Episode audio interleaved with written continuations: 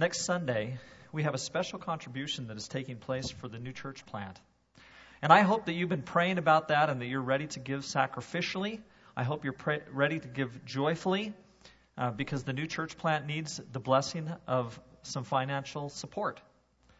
We have a, a minimum goal for our church family of $10,000 for the rest of 2013. I think that we will reach that easily, but we have that goal anyway. I know that Peter and his crew need a lot more than that. And so uh, please feel free to give sacrificially next week.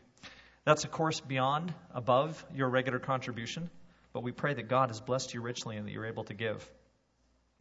Also, you notice there is a pile of clothing out here along the wall. Mike's already mentioned something about that. We've had a bunch of ladies who came in, and at least one man, because I saw Terry here the other night, and they put together baby bundles, which are going to be uh, taken to, to Victoria in the next couple of weeks and then shipped over to Zambia on a container.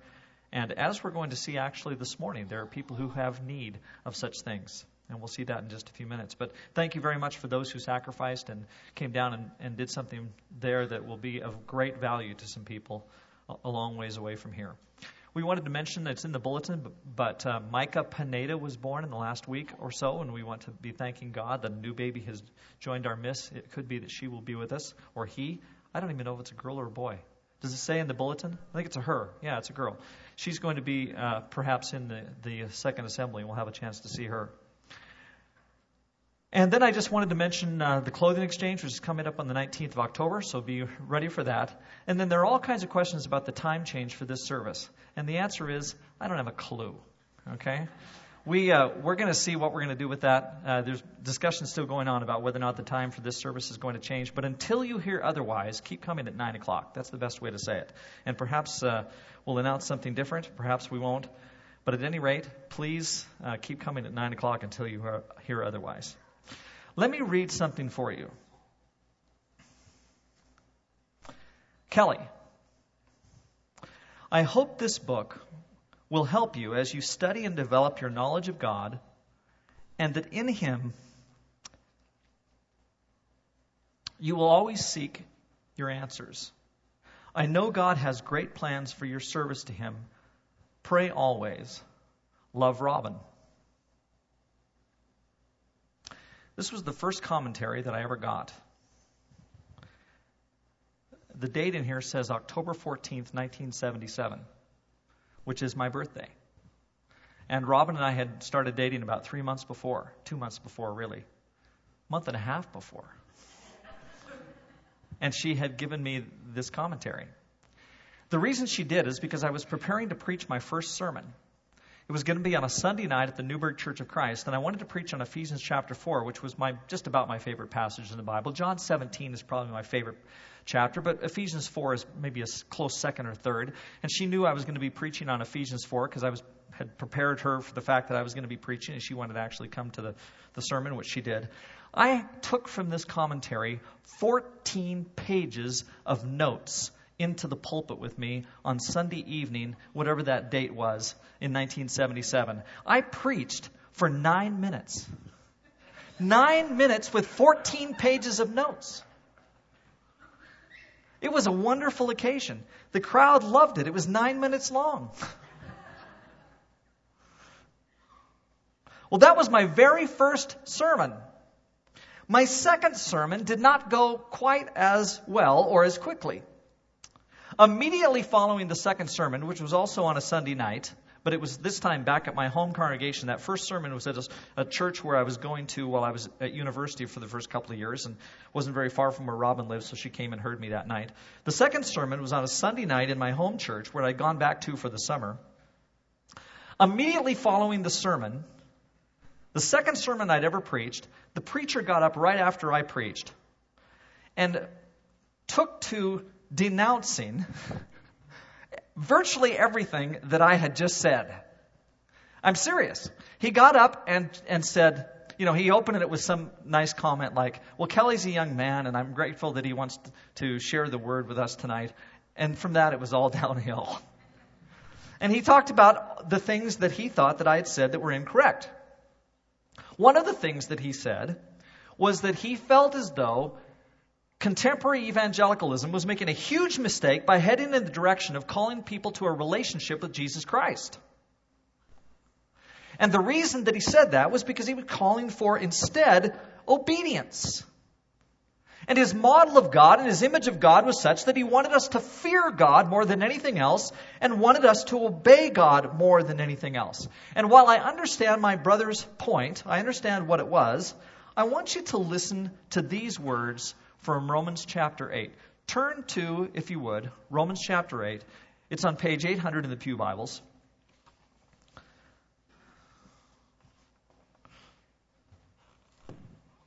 And listen to these words, and you tell me whether or not you think that there is room for talking about relationship between ourselves and God. I'm going to start in Romans chapter 8, verse 12. Therefore, brothers, we have an obligation, but it's not to the sinful nature to live according to it. For if you live according to the sinful nature, you will die. But if by the Spirit you put to death the misdeeds of the body, you will live. Because, he says, those who are led by the Spirit of God are sons of God. For you did not receive a spirit that makes you a slave again to fear, but you received the spirit of sonship. And by him we cry, Abba, Father. The Spirit Himself testifies with our spirit that we're God's children. Now, if we're children, that we are heirs, heirs of God and co heirs with Christ, if indeed we share in the sufferings in order that we may also share in His glory. And so there is relational language in this passage. And Paul specifically says that we didn't receive a spirit that makes us slaves of fear, but a spirit of sonship. Called to something different. This is the language of relationality. We talk a lot about relationality here. We want, for example, in our life groups to be relational. When someone new comes into our church, with that person, we want to be relational. This is relational language, and you can't talk about God, I don't think, without talking about what it means to have a relationship with God, because we are indeed children of God. There's this word in verse 15, Abba, an Aramaic word Sometimes preachers will say it means daddy. It's an endearing kind of term. I don't know if it exactly means daddy, but at least it means something more than just a remote relationship with someone who is intangible to us. There's a connection there. And it was, in fact, an endearing kind of term. Now, what's beautiful is that in Mark 14 36, when Jesus is in the garden, he uses that precise word to refer to his Father himself. Now, think about this Jesus is in the garden, he's about to die. And the relationship that he has with God is far closer than the relationship that you and I have with our earthly fathers. And Jesus, at that point, uses that word to talk about his Father, to say to his Father, Abba, Father, if you will, take this cup, let it pass from me. And then Paul here in Romans 8 and in Galatians chapter 4 says that we have the right of calling God by that term. That is relational. And in fact, it's revolutionary. To speak of God this way, to, to talk to God this way, is revolutionary. Now, at the same time, I do kind of get where my friend was headed when he rebuked my sermon that night. I'm not really that bitter about it after all these years. Nearly 40. My goodness. Let it go, Kelly. Let it go.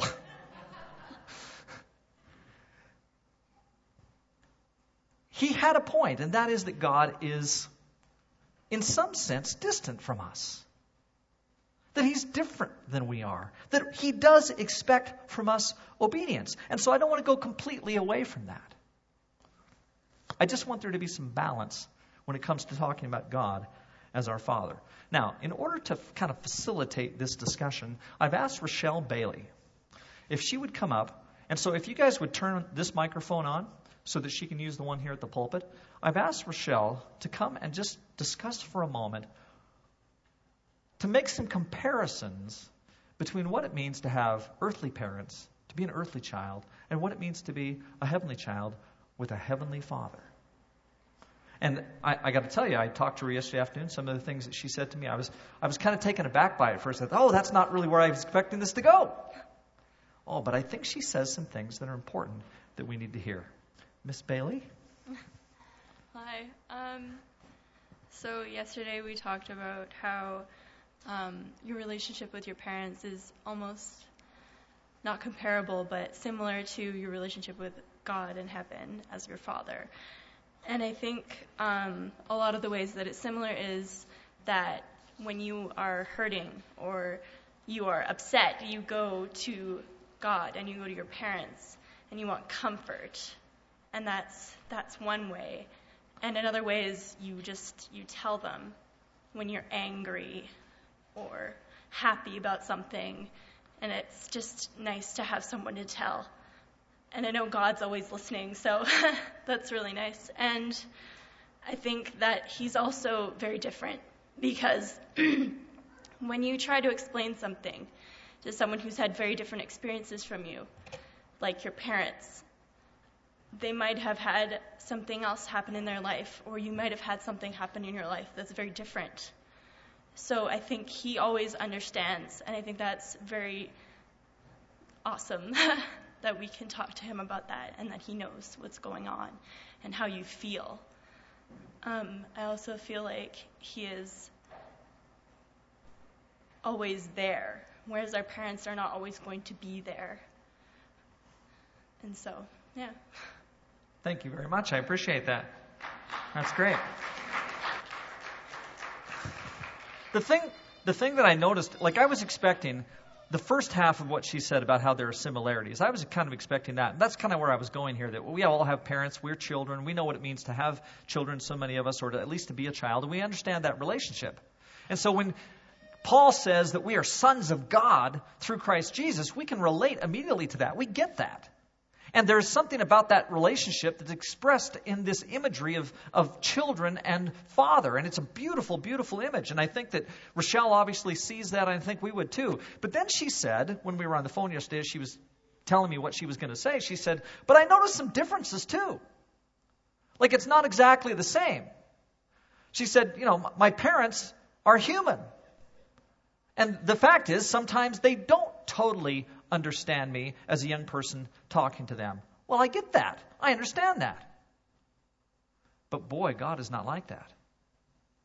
God does, in fact, understand. And she's right when she says, maybe my parents won't always be there.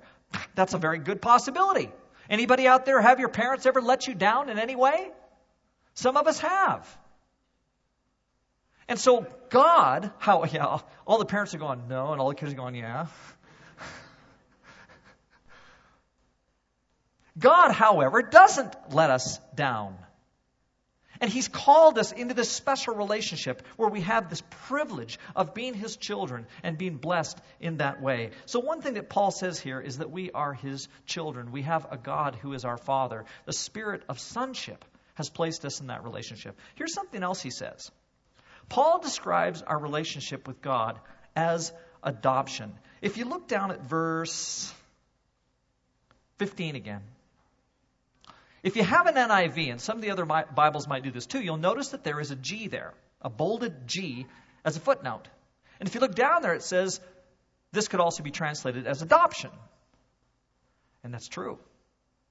And so we don't have a automatic genetic kind of relationship with our heavenly Father, but in fact are grafted in, Paul would say, especially as Gentiles.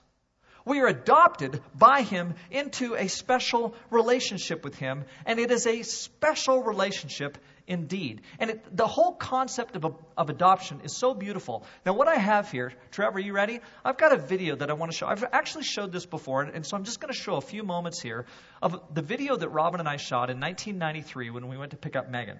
And let me just kind of set the scene here. What's happening is that there is a, you'll see an elderly black woman sitting in the dirt which is Ro- uh, Robin, which is Megan's grandmother. Okay? And so she's sitting in the dirt, and there are a couple of boys there. These are Megan's um, siblings. The one I think in a blue shirt is her closest sibling, and they actually ended up playing quite a bit together uh, there at the village. So you're going to see this this kind of scene of this woman sitting in the dirt, and then you're to the pan, the camera, which I'm holding, so it's not very good video, but the uh, the camera is going to go to the translator because this woman, Megan's grandmother, says some things to the translator, and then he translates back into the camera to me. Okay, and I, I hope you can hear what he says because this is uh, exactly the point that I want to make this morning. Okay, go ahead. That's Megan in the white.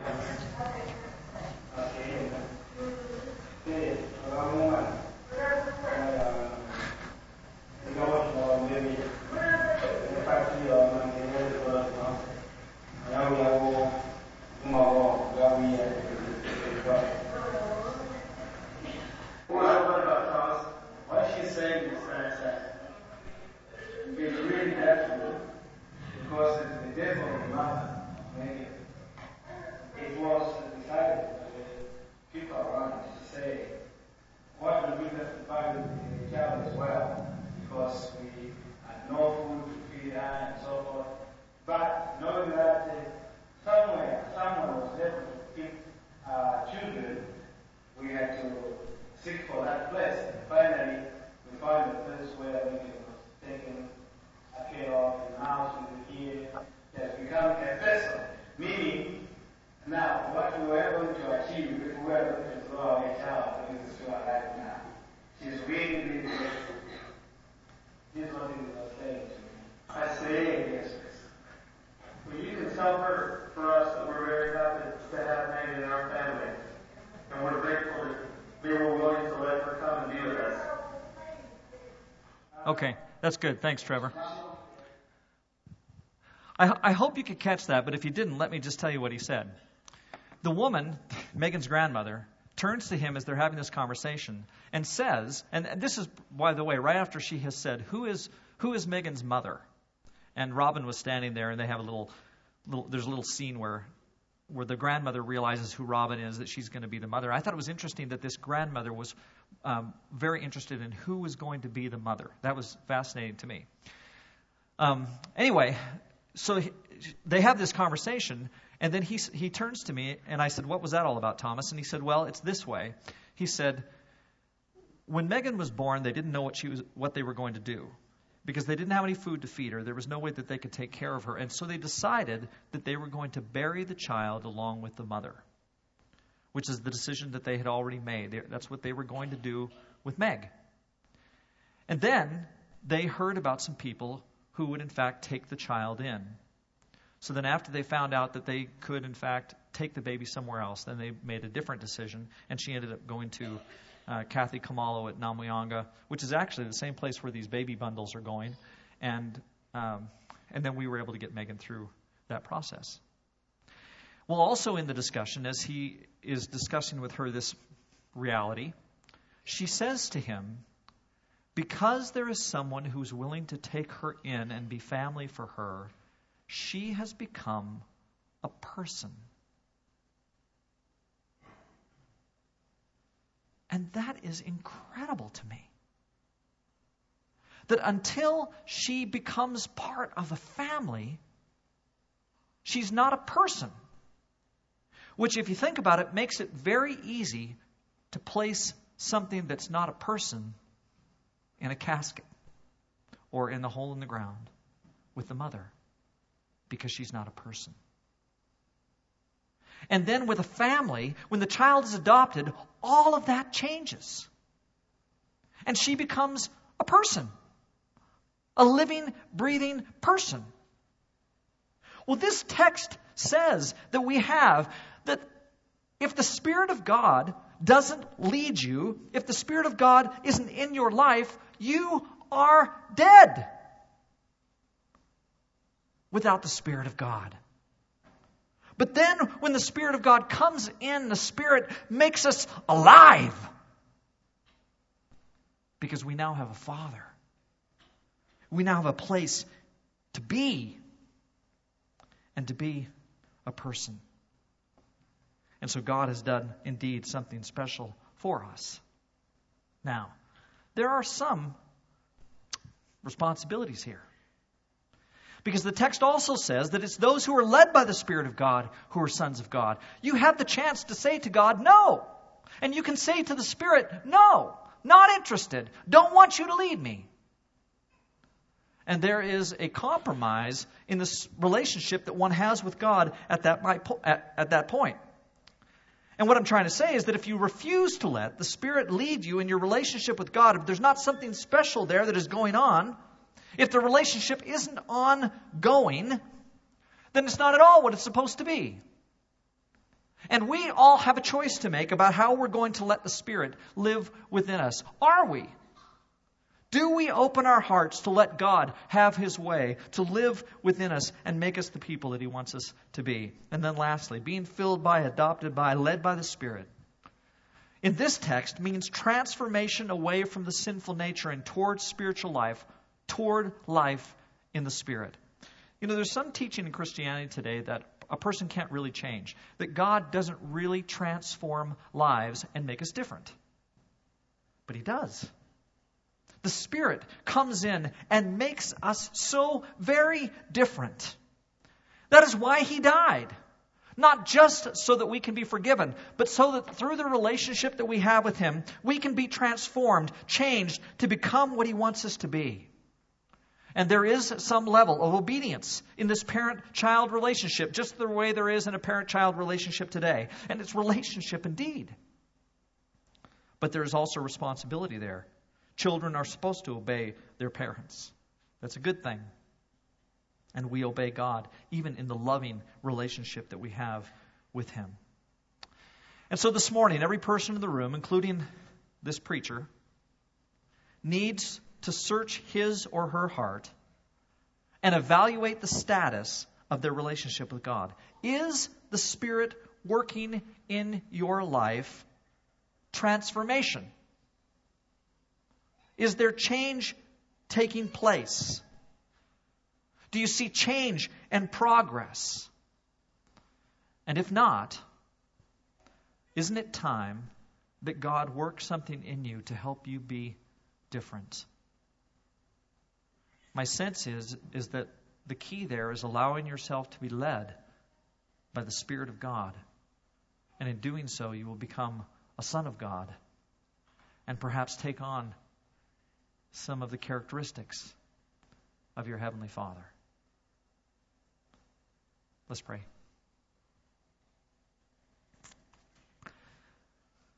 God, we thank you for the privilege of being your children. And we're thankful for the Spirit who comes into our lives and brings about transformation. We love and appreciate, God, what it is that you've done in adopting us as your children. We were a long ways away from you, and you brought us near. And you're transforming us, and for that we praise and thank you. Father, for every person here who needs to open their hearts and allow you to work transformation within us through the presence of your Spirit, do it. Open our hearts, God, even as we open them up to you. Change us. Make us ever more fully your children as your Spirit leads and guides us. Through Christ we pray. Amen.